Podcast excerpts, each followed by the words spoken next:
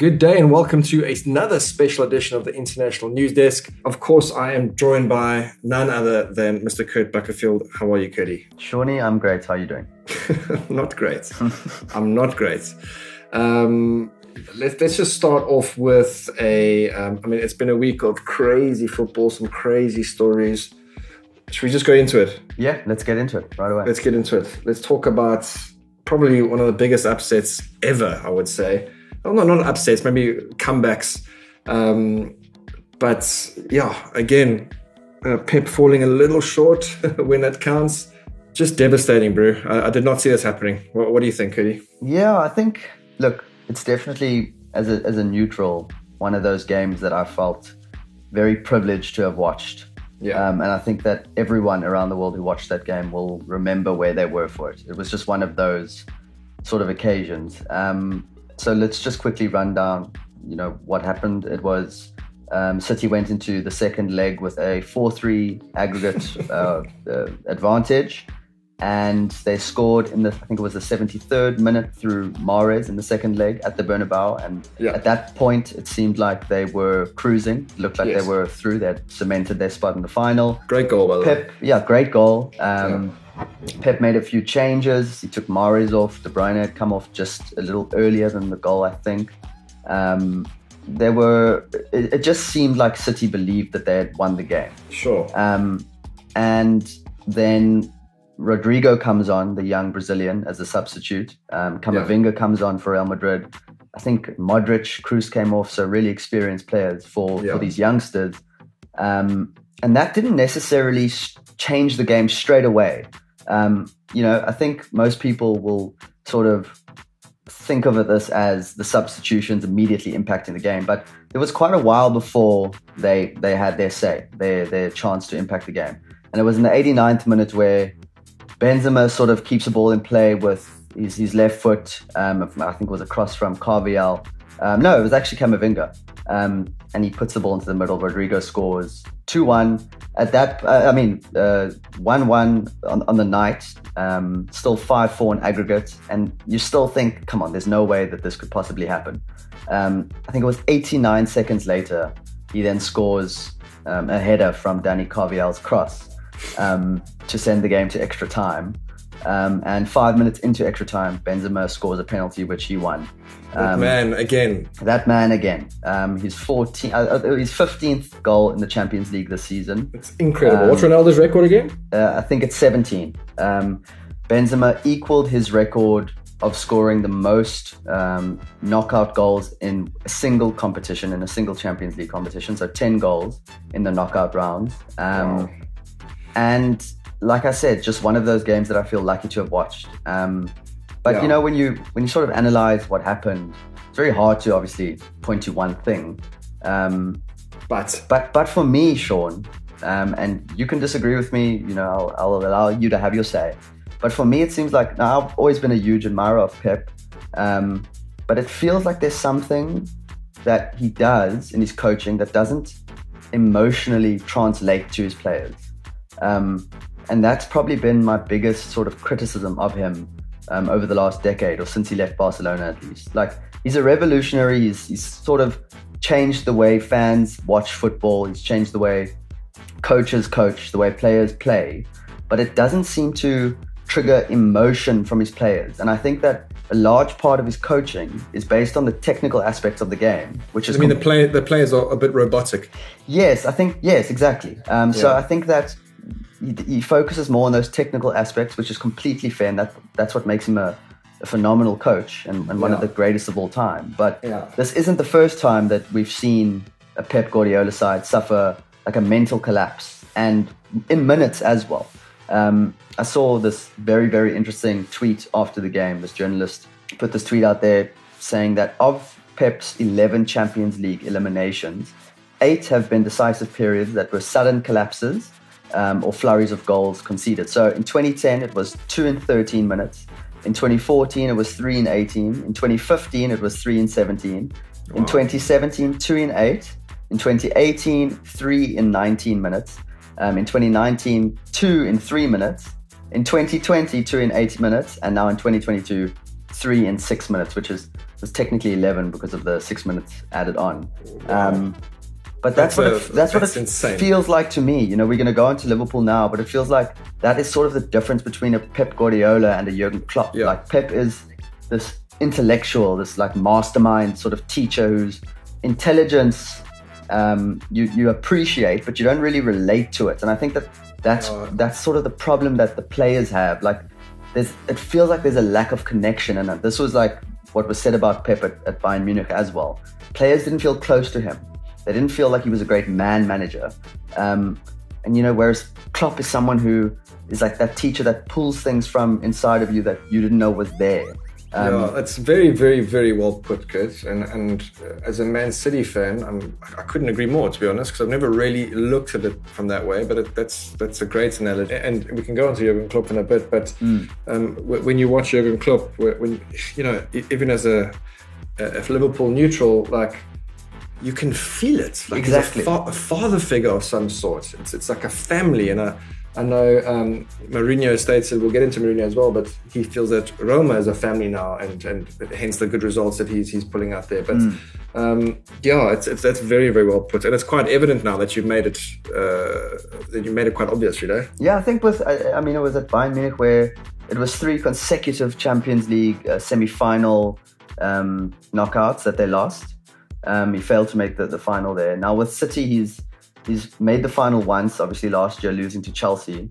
Um, and I think that, you know, like we we said earlier, Pep will go down as one of the greatest managers of all time, possibly sure. the greatest of all time, when, when it's all said and done, um, in sure. terms of the way he's influenced the sport. But I think that it is difficult not to feel that the that his failures in the Champions League over the last decade or eleven years exactly um, haven't sort of been a little stain on his achievements. Um, you know, when you consider the money spent, um, I was looking at it yesterday. Um, let me just quickly find the stat. I've got it right here. He's, at Bayern, he bought twenty-five players for two hundred five million euros. At City, he's bought one hundred seventeen players, mm. um, of spending one billion. And I think that it, it, it's not a good look to not have won the Champions League, not just made a final, but not won the Champions League, especially with the talent in that squad. Um, so you have to you have to look sort of elsewhere beyond the talent of the players and beyond of like beyond his coaching ability and stuff like that. Like what what's yeah. not happening, and it yeah. feels like the players it, it, you can't feel it like you like you just mentioned now you you do yeah. with with with Klopp. Um, yeah. When you watch Liverpool at Anfield, or I mean just anywhere really. You can feel that those players are desperate, desperate to make their manager happy. Um, Absolutely. And it's and not just about the technical, like where you need to be and how to receive a ball and where to run into and which spaces to exploit. It's like, it, it's more than that. It's it's like the human sort of feeling that of like connection to the manager. Um, I know this is a ridiculous thing to bring up, but when I was in grade seven, we had this science teacher who... I mean, science was boring to me and was boring to all of my classmates, but he made it so fun yeah. that you wanted to make this guy happy. You wanted to, at the end of the year, get the best results you could. Um, and we all, I think our entire class, and I'm not a smart guy, got over eighty percent in science in grade seven. I mean, it's not my life's biggest achievement, but it's just because we really, is really... It, is it not, Kurt? I think it probably is.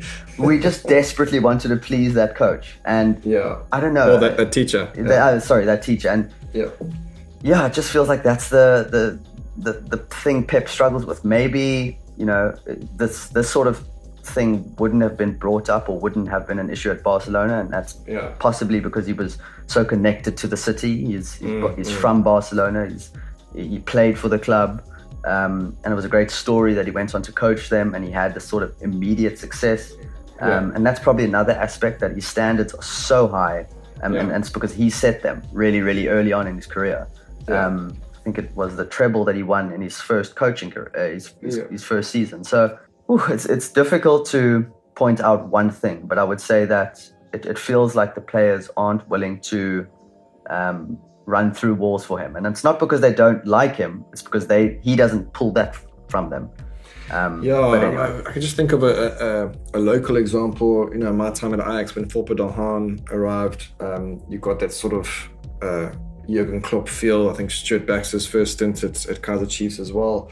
Um, but yeah, that's very, very well put. Let's move on swiftly to another cracker. Um, nearly turned out to be a disaster for Liverpool, but they came back and, and won convincingly at the end. Uh, but Villarreal at home to Liverpool were two nil up, and then succumbed to Liverpool's quality at three two, and then Liverpool win five two aggregate. Um, Liverpool potentially the favourites, I would say. But uh, what do you think of that uh, that game, Cody? Yeah, I think Liverpool, they were always the favourites. Um, mm. And it was a difficult first half, obviously, um, at Villarreal. And um, I think it, it's, you know, they went into halftime two nil down. And the score at the time was two two on aggregate. And I reckon, even though it was a very, very difficult and hostile like atmosphere in, in yeah. Spain, I think that yeah. they wouldn't have been worrying too much. Um, it feels like in a, in a moment like that, when a match like that, it seems like the team with the momentum, Villarreal, um, is the team. They're, they're leading the match. They're in control. They're destined to win. Um, but it was more about Liverpool not yet really having been in the match um, yes. than it was about Villarreal just playing them off the park. Sure. Um, and sometimes you need a sort of wake-up call. Even like the best players in the world, even the best teams, sometimes need to feel like their backs are against the wall.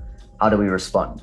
Um, and it was very evident that that halftime team talk would have sort of inspired them. The the Luis Diaz change was obviously huge. He came on mm. and, and changed that game um, in, a, in a matter of minutes. Um, Sean, I, I honestly think, I know he signed for, for Liverpool in January, but he could possibly be the, the, the best signing of the season. I can't really think yeah. of anybody else who's had that sort of impact so soon. Mm. Um, yeah, so he immediately created chances. He scored. Um, and in a short twelve-minute period, Liverpool were three two up. um, Ridiculous. And they are now in their third final in five years and have the chance to, to win a seventh Champions League title. It's incredible. Yeah, it is. It's it's incredible to watch. It really, really is. Um, and it's obviously fantastic news that Klopp recently signed a new deal. Yeah. Um, him and his How long was that deal? Do you know? Staff. It's for another two years. Okay. Um, and I think Klopp said that uh, his wife brought it up to him. Because um, Klopp, I think it was last year, he said that uh, he wanted to spend time with his family, you know, and obviously football takes so much of your time. Yeah. Um, he f- he felt like he was he was um, missing out on, on quality family time. But his wife brought it up to him and said, "Are we really going to be leaving these people in uh, next year, in two thousand twenty-three?" And that's when he knew immediately, okay, let's get talks underway. Let's sign a new deal. Let's stay. Um, And yeah, it, it's great for the Premier League. It's, it's great for football because I think that this is one of the, the best Premier League teams we've ever seen. Um, yeah. Potentially one of the best teams we've ever seen. one hundred percent. Um, so yeah, it's it's fantastic news. And um, just quickly, the final is going to be absolutely brilliant. Um, we'll obviously lead up to that, no doubt. But in terms of seeing the both games over this week, the favourites for the final? I think Liverpool will be favourites. Yeah. Um, But as Real have shown throughout this Champions League campaign, they are never down. Um, each knockout game, they've had to uh, stage a huge comeback um, against P S G, against Chelsea. It looked like they were out of the competition on both occasions. Then against City, of course, it looked like they were out. Um, but they seem to be um, uh, just big players coming up in big moments. Um, and that's sort of the beauty of what they're doing right there. It's, it's not like...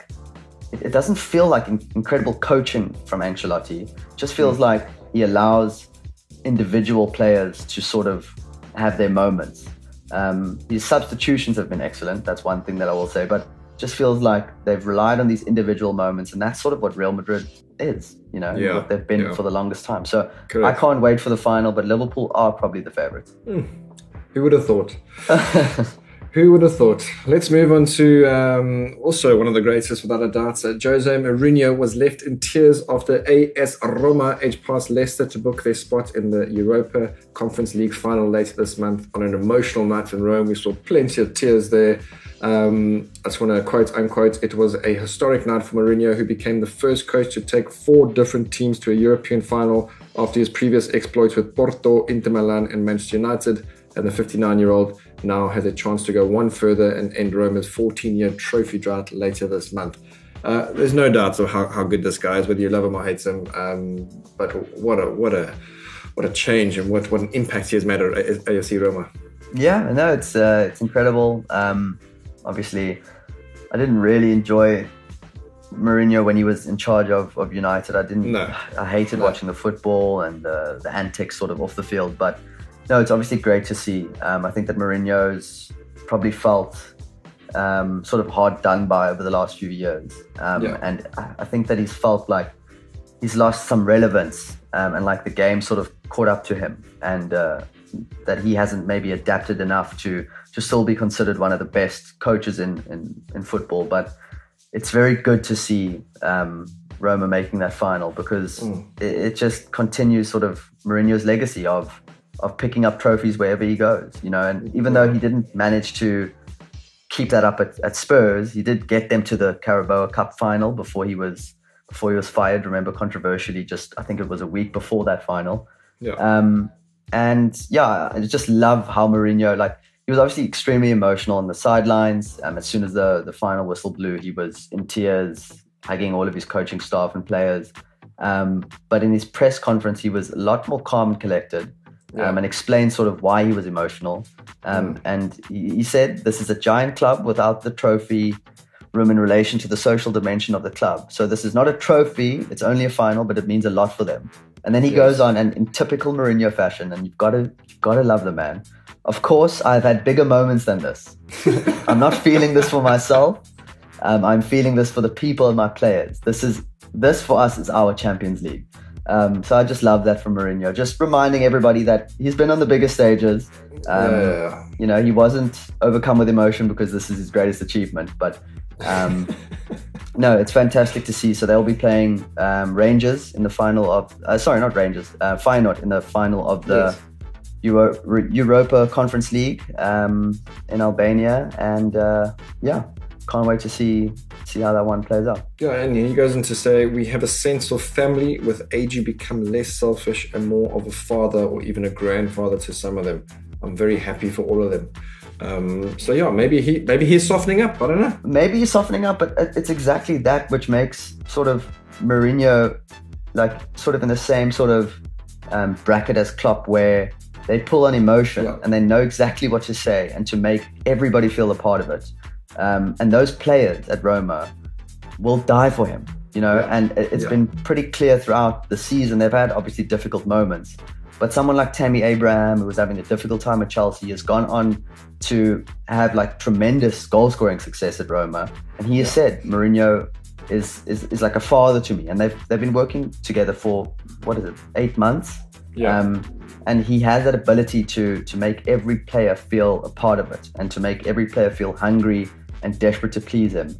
Um, yes. And that's what that's that's what has worked for him throughout his entire career. If you remember, obviously his first spell at Chelsea, it was very much the same sort of thing. Yeah. Um, at Real Madrid, it's, he's been he has been box office since he burst onto the scene. Yeah. Um, and I really really hope that he actually. Um, gets his hands on that on that trophy. Yeah, for sure. And don't forget Porto, which is probably the, bet- the better example. Yeah, oh yeah, of course, uh, of course. Yeah, yeah. Um, Kurti, uh, this coming week, weekend, anything to keep our eyes and ears open for? I think uh, just keep your eyes on um, things like the, the Premier League, because obviously um, Liverpool, North yeah. City can afford to slip up. I think City have Newcastle this weekend, um, and Liverpool. Who did Liverpool play this weekend? I can't remember now, but next week they play Spurs. Um, so they have a, a, a few very difficult fixtures coming up. They, their yeah. run-in is definitely harder. Um, yes. And then we'll get to sort of transfers and players' futures and stuff like that in the coming weeks. Cool. Um, obviously, the transfer window is around the corner, um, and the, the season's about to end. So it's going to be a lot of talk about Mbappe's future, about Cristiano Ronaldo's future. Um, so yeah, I look forward to it. Kurti, as always, a book of knowledge. Thank you very much. And that is how we wrap up this episode of the International News Desk. Whether you've been listening on S L Podcasts at C dot Z A, Google Play, Apple Podcasts, or Maki King ninety-six point seven's Game Time. I've been your host, Sean Robertson, of course, Mister Kurt Buckfield. Thank you, sir. Cheers, Sean. Thank you.